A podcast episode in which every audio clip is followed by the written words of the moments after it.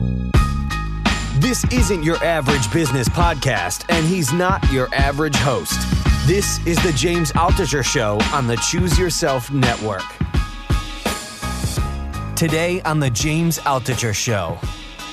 I had been to therapy like throughout my life, um, but never really with the intention of doing any real un- like work. I was just like, I guess I should go to therapy now. And then I'd go and be like, this guy's stupid, or this person is like letting me manipulate them. Like I just felt always like I was outrunning them. Not that I was smarter than them, but I knew my way around a real conversation, and I didn't want to get real. I didn't want to talk about my brother dying when I was nine years old. I just didn't want to talk about. it. I didn't think I had to. I thought I was smarter than that, and that I was cooler than that. I was like, I'm too cool to go to therapy. Like I don't even need it. And I thought I was killing it. I really did. Well, and I'm sorry to interrupt. I tend to be. Go ahead. inter- I interrupt people all the time. You have this great quote towards the end. You say, I thought I was nailing it for a really long time. I spent my 20s wanting people to think I was great. I spent my 30s thinking people thought I was great. And when I turned 40, I started wondering what I actually thought about me. What kind of triggered this self introspection? Do you feel now, let me put it this way, do you feel now you're more on a quest for that meaning in your life? Yeah, I've gotten closer to it. I get it. I get it that it's not just a spin cycle. You got to like be in your life and you have to show up for people. You know what I mean? Like to really be a person. And we're in a society right now that's completely out of control. So people are digging deeper because they want to feel grounded. I felt like I was flying away and I needed to get like rooting. And you know, the conversations in LA, a lot of them entail words like gratitude and the universe and kale and all that shit. So you get sick of it and you become like allergic to it. I did anyway, because I'm a cynic and I'm like, get away from me with all the meditation shit and this and your mantra. And meanwhile, now I'm so into it. Like, I get it. I'm awake. I totally get what it means to be a person that is living your life rather than your life living you.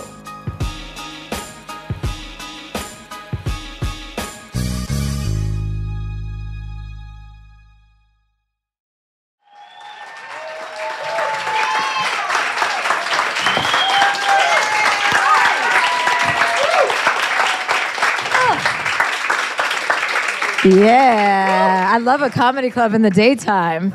Yeah, this is great. Thank you. I'm glad nobody has a job. It's uh or or or you left your job and you said you had to go to a doctor's appointment, which would be roughly correct. Am I correct? Yes, I said I was going to a doctor's appointment today too. and now here I am. So, we're talking about Chelsea Handler's new book, Life Will Be the Death of Me. Actually, I'll hold up the hardcover. Chelsea Handler, I'll just give a little brief intro. She's done a, a billion things. Chelsea Handler Show, then uh, uh, Chelsea Lately.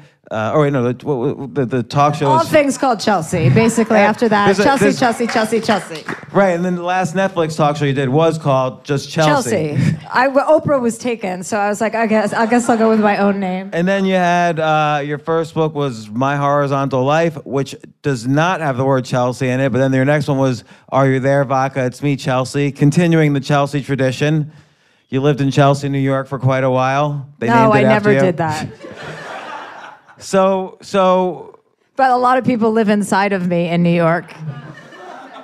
I'm not gonna. No, in the not neighborhood, rip not, actually inside of me. They live in Chelsea, which was also named after me. So That was almost, that was almost it too. Wasn't. that was almost too easy, so I, I let it alone. No, yeah, I wouldn't uh. make a. That's a joke from the '80s, by the way. So So, so this book is so different from your other books. Your other books are are you know comedic, funny. They're very transparent. They're very honest. I think you're extremely known for your your honesty and even your your your vulnerability uh, about alcohol, relationships, what's going on in your life while you're writing each book. But this one takes a different. It's it's still vulnerable and and very transparent, but it takes a different turn. You're you're you're open about this sadness, and it's like one nonstop therapy session with a therapist. And and was this was this the absolute first time you had been in therapy? I had been to therapy like throughout my life, um, but never really with the intention of doing any real un- like work. I was just like, I guess I should go to therapy now. and then I'd go and be like, this guy's stupid, or this person is like letting me manipulate them. Like I just felt always like I was outrunning them. Not that I was smarter than them, but I knew my way around a real conversation, and I didn't want to get real. I didn't want to talk about my brother dying when I was nine years old. I just didn't want to talk about. it. I didn't think I had to. I thought I was smarter than that, and that I was cooler than that. I was like, I'm too cool to go to therapy. Like I don't even need it, and. I thought I was killing it. I really did. If you measure your success by what's happening in your life and and you know and you're making a lot of money and you're being successful in the endeavor that you chose to pursue, everything is coming up roses or it better be and if you have a problem with that then you're just a yenta kvetch, you know? Well, well, and I'm sorry to interrupt. I tend to be a Go little bit ahead. I interrupt people all the time. You have this great quote towards the end. Uh, you, you say, I thought I was nailing it for a really long time. I spent my 20s wanting people to think I was great. I spent my 30s thinking people thought I thinking people thought I was great. And when I turned 40, I started wondering what I actually thought about me. And I think what what kind of triggered this this self introspection because you because you mentioned in therapy you kept you thought you were kind of almost winning the conversation with the therapist. But I think ther- in therapy, you really improve when you start to get curious about yourself, and the therapist is sort of unlocking that. And that's what I see happening in this throughout this book. You getting more and more curious about what's happening to yourself. Because these earlier books, it's almost like you're trying to to solve this emptiness inside of you, where the emptiness is filled by fame or relationships or alcohol or whatever. But here now, you're trying to get to the heart of the issue. So what what triggered everything? What triggered that first sadness? there was an election in 2016, and that was a real trigger moment for me. I wanted to kill everybody, and I wanted to, I couldn't understand. I could not believe what happened. And I realized after kind of, uh, you know, in retrospect, that I've like I've been angry for so long. I've had this uh, uh, uh, uh, go go go go be tough be tough don't be vulnerable. You can do it. You can do everything. You're in charge. You don't need a man. Don't get a boyfriend. You're independent. You don't need a baby. You're going to show the world that you can do everything and you're tough. So that was what was playing in my head for many many many years from the time I was 9 years old. Like I'm going to stand up and be tougher and stronger than everybody else. But you didn't. I don't think you necessarily thought that when from the age of nine No, on. you don't think it, but you realize that's the playback you've had. Like, I can't be vulnerable. I can't be weak. And when Trump was elected, everything crashed down around me. It just felt like, oh. And then when I took a look at myself, I go, oh my God, you've been so spoiled in a sense that this is the first time your world's been unhinged. This is the first time you're pissed off at politics. Like, I'm fucking 40. But uh, but the question I have is, so that was that triggered things. But often when you first go to a therapy session, you could say, "Oh, I'm really upset about this. I'm uh, it's bothering me." But the therapist is looking at you, trying to figure what's the bigger problem, and that's what you kind of get to in this. Yeah, this. through the articulation of what I was so angry about, well, the inarticulation, I should say. I was just so pissed about Trump, you know, and through that, he's like, what, what are you really pissed about? And what Trump represented to me was what happened to me when I was nine, when my world became unhinged. So it was a trigger to that. Oh, my brother died. The most important person in my life at that moment my bookend, my oldest brother. I was the youngest of six. He was the oldest. We were a team. He told me he was coming back and he never came back. He died, went off and died. In my mind, nine year old, I was like, oh, he went off and let himself die. He didn't give a shit about me. He rejected me. That narrative played out my whole life without identifying it. That narrative was in my head. So when Trump was elected, what that represented to me was, oh, my world's a fucking mess again. And now I have to go in and figure out a way to maintain. And I didn't have the tools anymore because I was so fucking tired of pretending that I was in charge of everything. You know, I didn't have the tools, so I had to get a psychiatrist. Thank God. Um, like where, when you say thank God, like where were you heading without the psychiatrist? I just was out of 10 every day. My outrage was so high. I was so pissed at Donald Trump and those that family he spawned and their veneers and just everything and their vampiric look and I it just made me insane. I was like, "Oh my god, when are they going to get him out of the office? Like they were going to remove him any minute." you know what I mean? Like Bob Mueller was going to come charging in on a horse and be like, "Get the fuck out of here, you zombie." Uh, And Were you I- upset when he didn't do that? Like when this yes, Mueller report came out? every day. I'm upset. what I wanted to do was to take that outrage and harness it into something actionable and not be sitting around pissed off and be in a state of reactiveness. You know, I don't, I don't, I wanted to be in a state of action. I wanted to control the situation, not let the con- situation control me. And I had just hit a wall. So I should have gone to therapy many, many moons ago. But uh, luckily, I think a lot of us have the Trump family to thank for our awakenings. You know, actually, on that note, do you think um, Trump's election did trigger a lot of that kind of outrage? Like, for instance, the Me Too movement? Yes. I mean, we, the reason why people use Headspace and the Calm apps and why everyone's talking about meditating is because we have a fucking buffoon in the White House. That is why everything is happening. So, as while there's all this darkness, there is, is a cross current of great things happening and great coalitions that have been formed and women coming together and men acknowledging that they've overstepped and abused their positions of power. This is all a direct a referendum on him. I think we can all see that. Uh, I mean, it's you know I don't know how when they're going to prove that, but. I, th- I think there's I wanted to be part of a positivity. Like I needed positivity. I was like, I'm gonna get cancer if I act like this all day. Um, and because I had somewhere to pinpoint my anger, then it just became unfurled. Because I could look at Donald Trump and, and take out my anger from my childhood and all of the stuff on an object that deserves to be hated. so so let so so let's back off. And at, when you were nine years old, as you say, your brother went off and got himself killed. What happened that day? Like, what were you doing? What happened when you found out the news?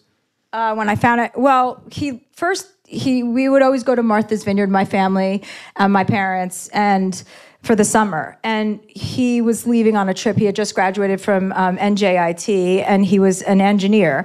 So he was going to celebrate in the Grand Tetons on a hiking trip with some two of his friends from high school. And the night before he left, I was like, why aren't you driving me to the vineyard? Because that was our thing. We would drive up there. It's a five hour drive, and we take the I 95 through the Merritt Parkway. And he, I would keep the windows down, and he'd roll them down and listen to Neil Young and play music loudly for me. And I was, you know, I grew up with him. Like, that was my dad figure. My dad was also a dad figure, but they both were like worked in tandem in my mind. Like, I went to the nice one for this and the mean one for that. But he. And your dad, you compare in the book to Trump. So we'll get to that later. Yeah, he has some Trump qualities. Um, but Your dad's here, by the way. Just, no. Well, he's dead, so that would be impossible. He's here in spirit. Yeah, well, I doubt that too. But we'll move on to that. But I took that to me, like I sat with him in the kitchen. I made him a bowl of cereal, which I did all the time when he came home from work because I thought I was like his housewife. And I was like, let me make you some dinner and, you know, whip up a bowl of cereal and cut up bananas and get like a paper towel and throw it at him with a soup spoon or something. And he was like, I will never leave you with these people. What are you, fucking nuts? I'm never leaving you. And I was like, oh, yeah, you're never going to leave me. Like, we're a couple. That's how it felt. It feels like it's a crush, your oldest brother, when you're a little girl. It's like your first man that cares about you more than anything. My mom brought me home from the hospital, and I slept in bed with him on the first night. I mean, that tells you more about my parents than it does about my brother, because he was fucking 12, but whatever, you know? Um, and you know, and then he died. He said those things to me, and maybe he didn't say those things to me. Maybe that's how I imagined it, but I'm pretty sure we had a conversation along those lines. And when you don't have that vocabulary and you can't say, I feel rejected, I've, I've had this loss, like you're nine years old, you don't know what the hell is happening. Everyone around you falls apart. My father fell apart. He was never the same after he lost my brother. And our whole family had no vocabulary for grief. And my mom was sweet and loving, but she was in her own hell. And you hold on to that injury. I didn't understand that a nine year old could hold on to that feeling. So anytime I come up against a man or any person that's going to try to help me, I'm like, I don't need you. But what happened that day? Like you, you, you, you, you he went off, or you, you, he didn't go to Martha's Vineyard. When did you hear the news? What were you doing? We were in um, Martha's Vineyard uh, like a week later after that night I had with him in New Jersey. He had left, gone out to California to go hiking, blah, blah, blah. So we were in Martha's Vineyard. My sister Simone had taken me out for ice cream so that you know, she could go out with her friends and she was dropping me off and my mom just came up to the top of the stairs and she looked like she had been beaten up. I mean, we had never I'd never seen her face like that. And she was mottled and red and just grief stricken and we were like, what the fuck? Like you thought I thought, oh, is there an intruder in here? Like she's obviously been attacked. And then, you know, the thoughts that circulate in those moments of crazy trauma, you don't know what your your just mind is like, wait, what? And my sister went to throw away the ice cream, and I remember going, "Why do we have to get rid of our ice cream? Like, is, what does this mean? Like, why? Why are we ruining a good night? We don't even know what the news is yet. Maybe it's still good. Maybe it's she's upset and it's good news." And she just was like, "Your brother's dead," and. Uh, you just can't believe it. You just can't believe that your family, that you don't believe in anything in that moment. God is evil. There is no God. Nobody gives a shit about you you. You have no one you can depend on. Like, he literally looked me in the eyes, and the first thing I thought was, You fucking lied to me? You were coming back and you just went off and let yourself, you weren't even careful after you said that to me. That was my reaction. Not, oh my God. I was like thinking about the number in our family. Like, oh, now we're not eight, we're si- we're seven, and we're not six, we're five, we're five, we're incomplete, we're fraud. Everyone's gonna know we're a fake family now. And then you know, you hear the news. Obviously, the whole house is in, is dealing with grief in some way. You wake up the next day. Did you think it was like a dream or nightmare? What What did you think was happening the next day? Oh, thank you. When, when you woke up, I have my period too, by the way. So it's a, it's a total double whammy. It's an emotional topic, and I just want everyone to know I'm still fertile. Um, waking up death is agony and it is a it's like a nosedive of a plane crashing into the ocean because the crash never ends so the death is nothing it's the aftermath that is so painful to watch your father my father's like a big he was a big strong guy and he was masculine you know to the nth degree like he was and he was completely full of shit. But I looked up to him and, and thought he was a strong man. And when my brother died, I saw what my dad's reaction to that was. And I remember sitting in our living room, and people were sitting Shiva because we're Jewish, and sort of, we're not even fully Jewish, I found out. But um, people would come over and sit Shiva, and I remember looking at my father in the bay window of our house, and he was just a half, like a shell of himself, and just like weeping and I'd never seen him cry. And I was like, no, what are you doing? You're gonna fucking, you're, what's going on with you now, you fucking asshole? Like, everybody was just dropping like flies, is essentially how it felt. You're just like all of a sudden on your own private Idaho going, okay, who do I go to? So, so probably from that point on, to some extent, you felt like you were the only one who could take care of yourself. Because here's your dad, there's your mom they're dealing with their own thing, they're collapsing, and you proceeded to take care of yourself, but in your own way, in that nine year old way that, that a nine year old could take care of an adult as you grow up to be an adult. And so this kind of leads into your career because each thing is like plugging that that emptiness. Mm-hmm. Do you feel like uh, you know, like when you were in your early 20s, you're starting to you moved out to LA, you're starting to to do stand up, you're you're you're beginning to get into TV. Like, what was that like? What was what was happening? How did you how did you first begin to get quote unquote noticed? I just was just a bull in a china shop. I was like, everybody get out of my way. Here I come. Like, I, there was no question what was going to happen. I was coming to LA to get the attention that I had lost during my childhood. Not that, that I mean, I, I, think I always wanted to do this kind of thing, whether my brother died or not. I think I was born to like be a public figure and speak about my truth and be honest about my experience in life. And now that I'm using it more judiciously and more honestly in my, you know, like it, now that I'm in my 40s and I get the responsibility and I want to contribute in a more impactful way, it's it's now coming into a shape that I'm really proud of. But I think at that time I was just trying to get to the, to my future. I was just trying to fast forward to when my life would begin, and my life would begin when I was able to stop waiting tables and made a living talking. and and did you ever once you started together, like let's say your your first talk show on on E, did you start to feel like oh I'm a success or yeah. oh this is great? Yeah, validation. I was like oh everybody in i talk about this in the book you know i had created a scenario where there was 100 people paid to look after me to make sure i showed up every morning at 8:45 and I left it. Then I was downstairs in hair and makeup at a certain time. And then I was on the stage and I remember walking to the stage and then on being on walkies, my stage manager is going, She's walking, she's walking. And then I'm like, I have to pee. And they're like, She has to pee. And I was like, I like this. I was like, This is what I like. I want parents. And I got a hundred of them now. Yeah, and you even you start off the book even talking about all the different people doing all these different tasks for you, so that oddly it's almost like you're helpless, but at the same time completely in control because everyone's working for you. Now, when you, what do you think separated you out though? When you're starting to get kind of success after success, and the E Show, which was which was a great success as well in the in the ratings, what do you think separated you out from from other people? Pro- obviously, many people in LA were were trying to get the same type of career. Uh, I don't know. I I don't know. I mean, you know, I I, I had a lot of chutzpah, I guess, and I'm white, so that helps. Uh, you know, I was handed a lot of opportunities for not a lot of great reasons. I was la- I wrote a book called My Horizontal Life, a collection of one night stands, and I got another book deal. Uh, I, I I mean, I just kept getting rewarded for bad behavior you know what was considered bad behavior. I don't give a shit about it being bad behavior but for a society that says like ooh this is bad and she's a loudmouth and she talks about drinking and drugs and she's sleeping around and then got a tv show to talk about it more.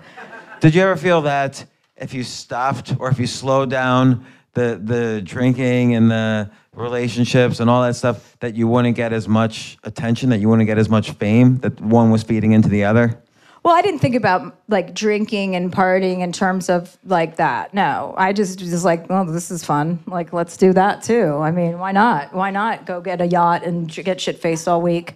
But and also, what, what, became great stories in all of your yeah, I didn't ever think about it as a bad cycle that I was in, or maybe I could do better. I just was like, I deserve this. Uh, there was a part of me that really felt like I deserved it for a while because I worked so hard. I believed and not until now that I'm like, it's not that hard work. Like, yeah, I did a lot of it, and but it's it's not that hard. There's nothing. There's no struggle there. And that made me really, you know, the election did a lot of things. It makes you take a deeper look inside yourself and and and makes it made me realize how alive and well racism and sexism and every ism is a lot in this country and how naive I've been. So that was what led me to take a real deep look at myself and go, You spoiled little fucking girl. What is your issue? And you can do better than this. You can make more thoughtful decisions and be more present and be a better person and kinder and more patient and all of the things that we, I think, want all want to be. I guess. So in, in the book, you quote you quote uh, Viktor Frankl's book "Man's Search for Meaning." Were you do you feel that the direction you were going in, even with the shows, uh, do you feel now? Let me put it this way: Do you feel now you're more on a quest for that for that meaning in your life, and do you think you've gotten closer to it or found it? Yeah, I've gotten closer to it. I get it. I get it that it's not just a spin cycle. You got to like be in in your life. And you have to show up for people and be there for the right reasons and look strangers and your family in the eye and sit with them and, and not be on your fucking phone no matter what your job is then don't come to lunch or dinner. You know what I mean? Like to really be a person. And we're in a society right now that's completely out of control. So people are digging deeper because they want to feel grounded. I felt like I was flying away and I needed to get like rooting. And you know, the conversations in LA, a lot of them entail words like gratitude and the universe and kale and all that shit. So you get sick of it and you become like allergic to it. I did anyway, because I'm a cynic and I'm like, get away from me with all the fucking meditation shit and this and your mantra. Ugh. And meanwhile, now I'm like, oh my God, I'll shove a mantra straight up my asshole. You know what I mean? I'm so into it. Like, I get it. I'm awake. I totally get what it means to be a person that is living your life rather than your life living you.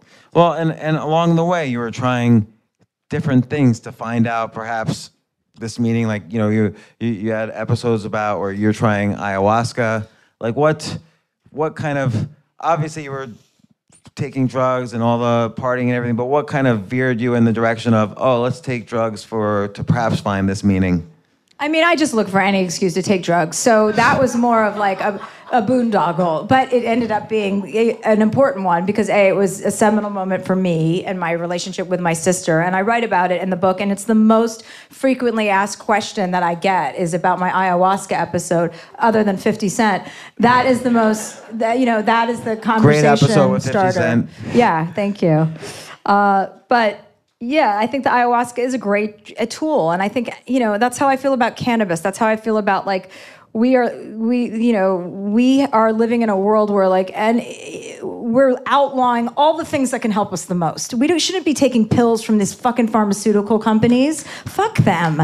They like poisoned us, and now we're gonna make money to unpoison us. So screw them. This is something that grows out of the ground. Ayahuasca is a root and a plant. Like if these can help you access certain parts of your brain or take the edge off or have a breakthrough, go for it. Why would we prevent anyone or criminalize that?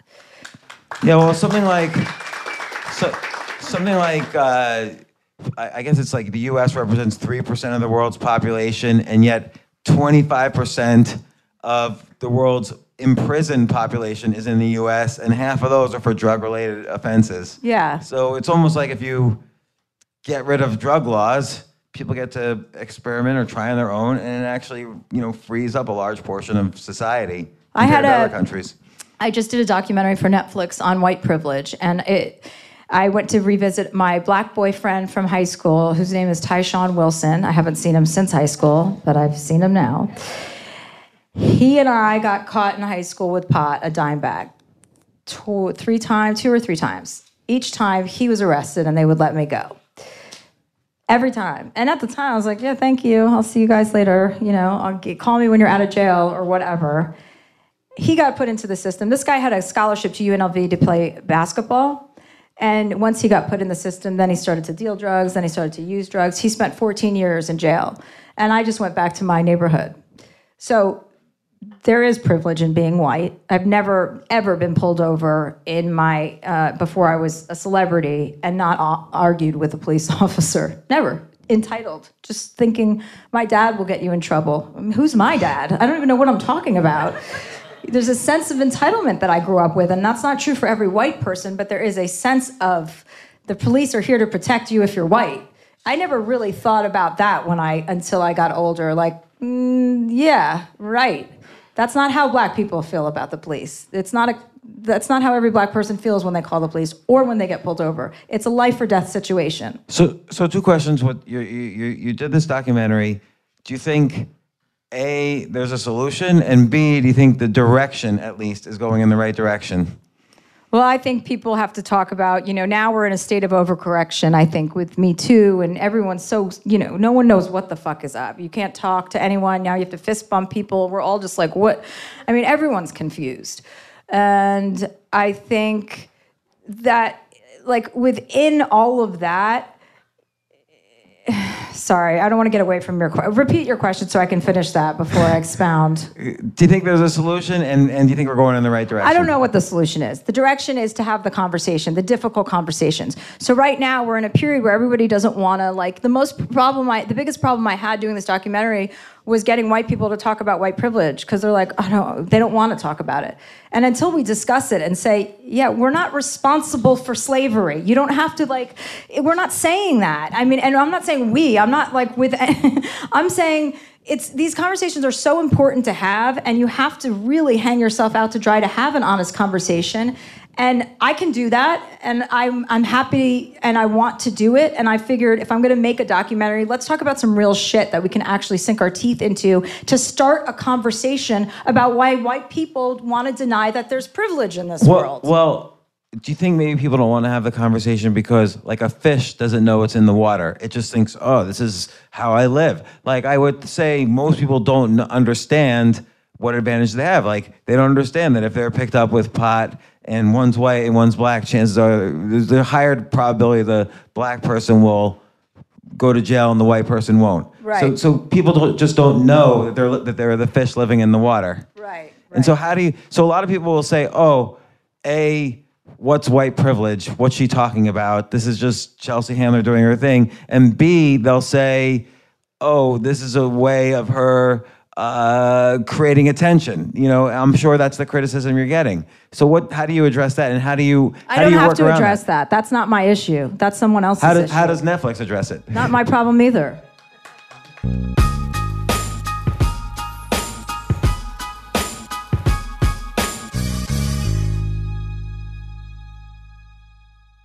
I mean, so so again, what else did you discover in in the documentary? Like the most common thing was like we would go down to Georgia and we were in this white they call it whitetopias, like these neighborhoods where white where I grew up. Exactly where I grew up and where I moved to Bel Air. I was like, oh, I live in LA. I live in Bel Air. There are no black people. Oh, the Fresh Prince. Yeah, uh, yeah. Well, we're wait- still waiting for him. Um, but I went from one whitopia to another, and I think I'm open-minded. You know, like no, I'm not. Why did I do that? If I was really thoughtful, I wouldn't have moved into a more diverse area. If that's really what I care about, I wouldn't have moved to Bel Air. I wouldn't have fed my own ego by buying some ridiculous house because I could. I would have thought about it, and I'm not going to beat myself up for my past mistakes. I'm just happy to be at the party now. At least I know now what I can do better and what my growth edges are. And yes, there's no solution, but the more you talk, like, so I'll do this documentary, and maybe it'll be a big splash. It'll get people talking about the conversation of race. And then there are other a million other projects going on around the world talking about the very same issue. So why not, you know, why not be a part of that conversation instead of, you know, doing something silly and stupid? Right, and and like you say, the Thank you. the co- the conversation almost is the direction. So that's before we weren't having the conversation. Now we are. That's moving at least in the right Yes. place. Yes, And so- that's right. And so so. thank you. You're welcome. Uh, no, I forget what I was going to say. But uh, I what- could ask myself a question. Hold on. All right, just tell me what else you found. What are what are some other stories from the documentary? What are we going to see? Um, well, uh, you know, I think it's it, it was more I wanted to hang out my like, you know, for me to discover maybe you didn't get so successful because you're so talented. Maybe it is has something to do with the way you look and the way and the fact that you are white. And you know, you're not I'm not going to attribute all of my success to being white, but I would be an idiot not to attribute most of it to that. There isn't a black girl at the time that I did that would that would have gotten the same kind of attention and been rewarded for doing what I did. That's true. That's probably true. But you also can't deny. I mean, you were doing stand up at that point for five, six years. I don't know how long when when you got your first talk show on on E. But you were putting in the hours. You were putting in the time, building a skill. So yes, maybe a similar person with your skill set, but not your look, might not have had the opportunity. And now you know, we're seeing more and more of diversity in in media and entertainment. Because media is being forced to be diverse. Forced. We have But- to force people to do things. and then, and you mentioned earlier the overreaction. So where are you seeing the overreaction? Is it on college campuses? Is it in, in the news? I don't think there's an overreaction. I think there's an overcorrection about rules in the workplace, and like, and I think it's necessary. We have to overcorrect to land, I believe, somewhere in the middle. You know, I think this is what happens. Men abuse their positions of power, and now there's, a, you know, now you have to be accountable. And I'm yes, I'm talking to you specifically. um, it's a Because rap. It's a rap on white guys. It's a rap. You either have to transition or come out of the closet, and then maybe. I think it's uh, you know it's a tricky time, and But- we have to be cognizant of that and respect it. There's a reason we're in this space, and so we have to be like, okay, acknowledge, look around. What am I not getting? I can't. tou- you know, I touched a girl's ass in my documentary. I gave she gave me a hug, this black girl, and I went and hugged her, and then went like that. I do that all the time to people, always. Thank God I don't have a show right now. And I was like, and she got offended, and she was like, "You can't touch touch my body that way." And I was like, "What, do you mean? Like it's girlfriend, like you're a sisterhood thing. Like you're a girl. I'm a, I'm not hitting on you. Do you?" Th-? She's like, "I don't think you're hitting on me, but you're that's a violation." And I was like, "Okay, why?" And she's like, because black women have been defined by our hair and our asses for our entire lives. You don't get to touch my body like that. And I was like, oh, fuck. But when's it an overreaction when, yes, they've been defined, you know, everybody's defined by something, right? Positive and negative. When's it an overreaction when people are too sensitive about the things that are, are common among a lot of people? And, and, and specifically, many women are harassed and in the workplace in awful ways by men in positions of power. When does this overreaction hurt the everyday woman in middle in middle America who doesn't have a voice, doesn't have an outlet when when she sees other people making accusations that may or may not have merit, but she can't make the accusation that really does have merit. When does it start to hurt her, the overreaction? Well, I mean, you could argue both sides of that. You know, you could argue that a woman blow, getting her hair blown on is not an assault either, and that diminishes any real victim of sexual assault. You know, I don't need to hear like about that. That's not the same thing as being locked in a hotel room or an apartment and being attacked. Right, but they're all getting conflated They now. are. They are, and it diminishes real stories of sexual assault. I get what you're saying, and I'm with you on it. I don't know have the answer to that. I don't get it either. I don't know when the line is drawn. I think we have to hear enough stories to go, okay, and redraw the maps, which is what I believe is happening right now is that there's redistricting happening, happening, so to speak, in terms of behavior between men and women and sexual parity. So, so in, I mean, going back to you know the book and and you know the interweaving of your career throughout this, throughout the stories that you tell, you know, Dan, the, the psychiatrist in the book. What what stuff did you start to discover along the way while you were seeing the therapist that kind of led to more of this awakening? Well, he explained to me that I lacked empathy, which I was like, what? What? How did he how did he see that? Like when did what were the clues? Because it's, it's not it's not common for him to say you lack empathy. He, he's sort of trying to get you to say it. But like what what was he seeing? My story in life was I come in and I fix the situation. I can come in if my best friend has a problem, I will be there on her bed every morning. I'm a fixer, I'm a fixer, I'm a fixer. And when you talk about that personality trait, it's like you can fix everybody but you. I could attack everybody, make fun of everybody, get rewarded for that, but I was never attacking myself. I could be self deprecating, but I was assessing everyone's character but my own. So that's how I went through life, fixing everybody's problems. I'm the best friend. I'm the, you know, I'll be there more than anybody, harder than anybody. I know how to handle death. Everybody dies in my family. I can do anything.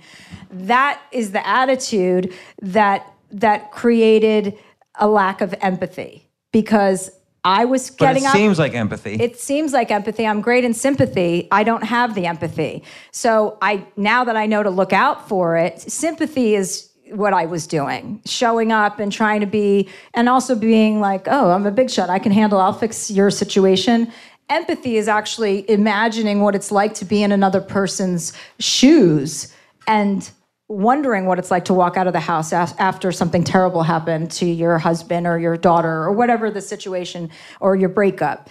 And I never once imagined what anyone was going through in my life until my psychiatrist said, Do you think you lack empathy? And I was like, Well, what's the distinction between sympathy and empathy? And then he made it very clear. And I was like, Yeah, I don't have that. so like what, what's an example from from your past where now looking back on it, you were sympathetic and you thought you did all the right things, but somehow you, you empathy maybe ca- caused more harm than good. The lack of empathy. like I'm very like, why can't you do this? Just get up, go to get up.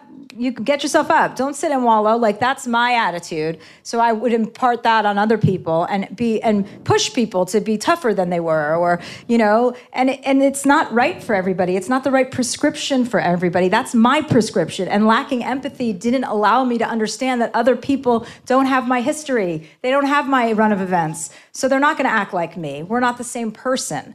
So to be aware of my lack of empathy is so much more important because now I know, okay, imagine what it's like for that person. Like even at a restaurant when somebody is annoying me, I'm like, empathy, empathy.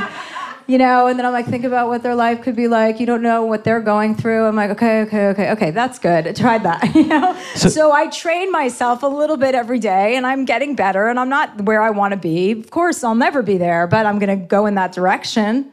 So so like a, a nine year old, we don't think of nine year olds as being experts on empathy. And when this happened with your brother and with you and your family, it's almost like at that point you stopped building the let's say the emotional infrastructure inside to to create empathy the way people do through puberty and teenage and young adult years. How do you start? Like you, you just mentioned now, like oh, okay, you have to remind yourself, you have to say to yourself, oh, empathy, empathy, empathy. But how do you really start to see it inside of yourself growing? Do you do you see it inside of yourself? Yeah.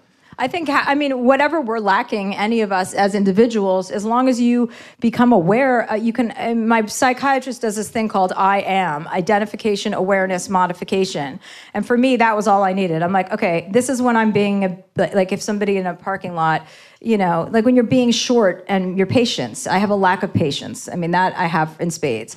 So for me to sit and not be reactive, and those things go together with empathy. It's like, okay, stop, think, don't answer that email, think about maybe they're dealing with something. To not, I've never in my life not reacted in the moment that something happened. I never had that muscle. I didn't know that was an option. I had heard about it, but I was like, that doesn't sound right. And so when he said that, uh, and when you realize this, what you know, so he he mentions how to how to solve it. But did this shock you? Like, did this feel like, oh my gosh? No, I loved it. I was loved paying somebody to critique me. I mean, it was awesome. I'm like, that's a perfect exchange. You're not my friend. You're not my relative. You're somebody I'm paying for you to tell me what is wrong with me, diagnose me, and tell me how I can fix myself. And that's what we did. It was like break down, build up, repair. Okay, go back out into the world, and come back when you're ready for the next thing. And you know, this was my biggest injury. I have a lot of confidence in myself that I now know how to go through life without ever getting waylaid like that again. And I- know all of like I don't care how long it took me to get here. I'm happy I am here because now I can really do shit. You know, I feel like between your e shows and then your talk show on Netflix, Chelsea, there was there was a change, there was a growth. Like your the, the the show you had about music with all the different musicians sitting around the dinner, you're really kind of getting to these poignant moments of why they all entered music. You're attempting to Enter music. enter music, which whatever. And uh, uh, I felt like there was a real development there. Do you feel? Do you feel that that worked? Did you feel Netflix, you know, applauded you for it, or the audience applauded for you? And and and what do you see as next coming, even after this documentary? Well, I mean, my relationship with Netflix has been a long time. So, like, I, I my net, my new documentaries there. Like, I do a lot of business with Netflix. Um, yeah, there's always growth and there's evolution, and it's it's hard to be honest with yourself about what you want. Like, it's hard to say, uh, do I like? It's hard to say, do I really want to do a talk show when you're making this kind of money and it's great, and you do you really want to ask yourself that question? Not not really like not no. I and but it kept popping into my head and i kept trying to push it away.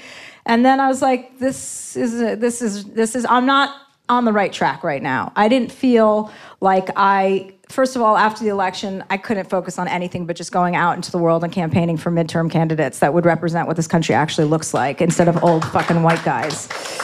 No offense to any old white guys here. Okay hey over you. Okay, but let me ask you about that though. Is is identity politics a fair way to judge uh, a government? no But but saying, uh, you know, specifically identifying old white guys, and I'm I'm an old white guy.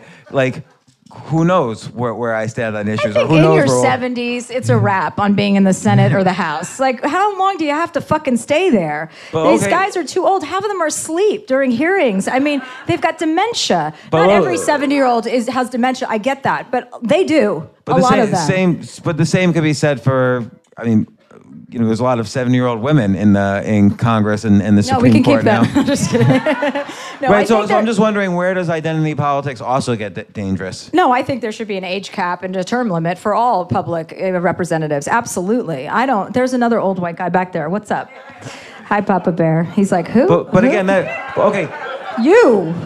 But that could be true. So so age li- just like there's an age limit on on you can't be a pilot for an airline after the age of 65. Right. That's a very reasonable age limit. The AARP says at 65 you can do anything. Nope.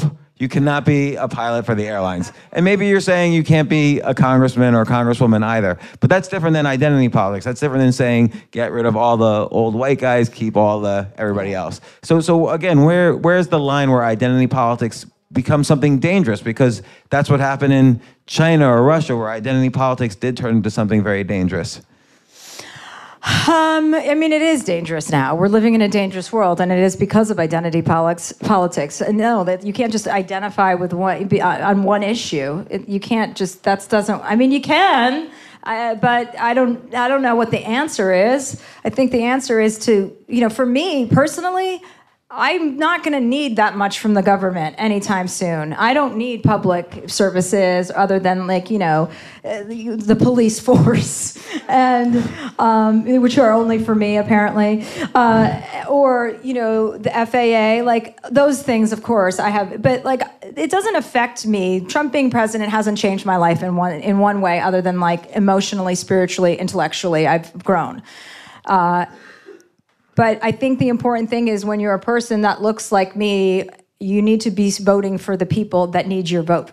You know, you need to be voting outside of your group. You need to be looking at marginalized communities and saying, that's where my vote's gonna go. I don't need this. I'm not voting for myself anymore because I don't have to. I have everything I'm gonna need for the rest of my life. You know?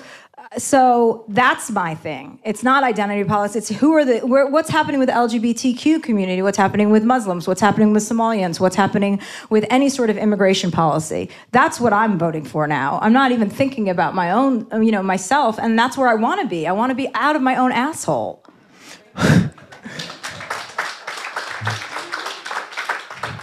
so okay, so the documentary coming out, this book, this book has come out. What other you know, I think I think I have a cannabis line coming out at the end of the summer. All right. Yeah, so, so we can get girls empowered and emboldened to use cannabis because guys, you don't get that too. So so what's up with that? Like what has been the effect cannabis? Like obviously in a lot of your books you're talking about, you know, you you have vodka in the title of one of your books. Where does where where does it go? You know, are you there? Marijuana, it's me, Chelsea. Like what what what when did that change occur? Well, again at the election, the alcohol. I've always been a big fan of drinking, and when the outrage and alcohol was like a hat on a hat, I was like, this is too angry. Even I knew I had to make a pivot. I was like, what's up with weed? Where's that? And then they legalized it in California. And then b- with the legalization of marijuana came the education of marijuana and what you're putting into your body and the ratio between THC and CBD, the strains of what you're smoking. And then it's like, oh, well, I don't have to be blottoed. I can just take the edge off. And first it was for sleeping because there's so many different things. You can use it to be up, you can use it to go to sleep, you can use it if you have pain. What, um, what, what do you use to sleep? Is it was it more THC? Is it more CBD? So both are extracts from marijuana. Yeah, I just take, I usually take THC, like a 10 milligram gummy every night, and then I go to bed. And then I drift off into sleep like a baby. Do you think? Do you think CBD works? I can never feel the effect. Uh, not for me. I, CBD is a kind of a non-starter for me. But for people that don't smoke weed, then yeah, CBD probably will work. And so, okay, so you, you started using it to, to take the edge off to sleep. What what else? What other? Then effects? I started giving it out to people to see. Like Little I was kids. like, I, well, I consider myself a bit of like a pharmacological intuit. Like I know what people need before they know sometimes. And so like my sister's a little on edge. I was like, why don't you take this little chocolate covered blueberry and get back to me in about 20 minutes, you know? And then I give it to my brother and he's like really stressed with his wife and I give him a mint and then I'd be like, okay, this chocolate gummy goes over here. And then I really started getting so many people hooked on cannabis. I was like, wait a second, I'm good at this and I really want to help people. like when somebody's edgy, like my niece has real anxiety and she can't pres- give a presentation at school, and she is. You know, she couldn't do it. She can't get up in front of the class. And I was like, I want you to take this edible. We're going to sit at home with you and you tell us if this is, makes you feel better. And like I will cry talking about it, and I've cried enough, so I won't get into it, but it did. And when you see a little girl gain confidence, I don't care if it's from an edible, like you got to get as soon as you make a presentation, if you need that help to get that presentation going and you need one edible, the next time you probably won't need anything. So for me, it's about getting people to the next step of like, don't be scared. It's okay. You can you can present in front of a classroom. You're my niece. How could you not talk publicly? She's like, that's the hardest part. I'm like, here, take this edible. You know, so my family's a little bit more fucked up than most families, but but my friends, I've just seen it help so many people, and we need to be more vocal about it. And I know that I am going to my my line of weed is going to be focused on getting women, reintroducing them back to um, the cannabis space for people who've had a bad experience. Why is it just for women? Well, it can be for men too, but I care more about women right now. Fair enough. When's if you haven't noticed, Wh- when's it coming out and how will people find it? uh, you'll fi- you'll hear about it. It'll be out this summer, and uh, and it's going to be microdosing, so people could just. For me, it makes everything a little bit easier when you're having a stressful day. It makes everything a little bit more sparkly. And uh, when's the documentary coming out? What's it, what's it gonna be September thirteenth. What's it called? Uh, I don't know yet. Maybe Hello Privilege. It's me, Chelsea. I like that. Uh, and then your book just just is out now. Uh, Life will be the death of me, and uh, And I'm going on tour. I'll be on a 20 city tour starting tomorrow in Boston. So I will be on the road for. And if you get a ticket um, at livenation.com, you get a copy of the book too. and everybody here should have a copy of the book, right? We Great. we gave all of you copies of the book. Well, Chelsea Handler, you, I've been a fan for so long. I wouldn't discount all of your prior work. Uh, you, you've entertained so many millions of people, including me, and your books have been so great and so humorous. And you're you're you're a funny, entertaining, talented person. I'm so grateful you're on the podcast. I love this book. I love the change in direction. Thank you so much for coming on the James Altucher Show. Thank you, James. Thanks. Thank you, everybody, for being here.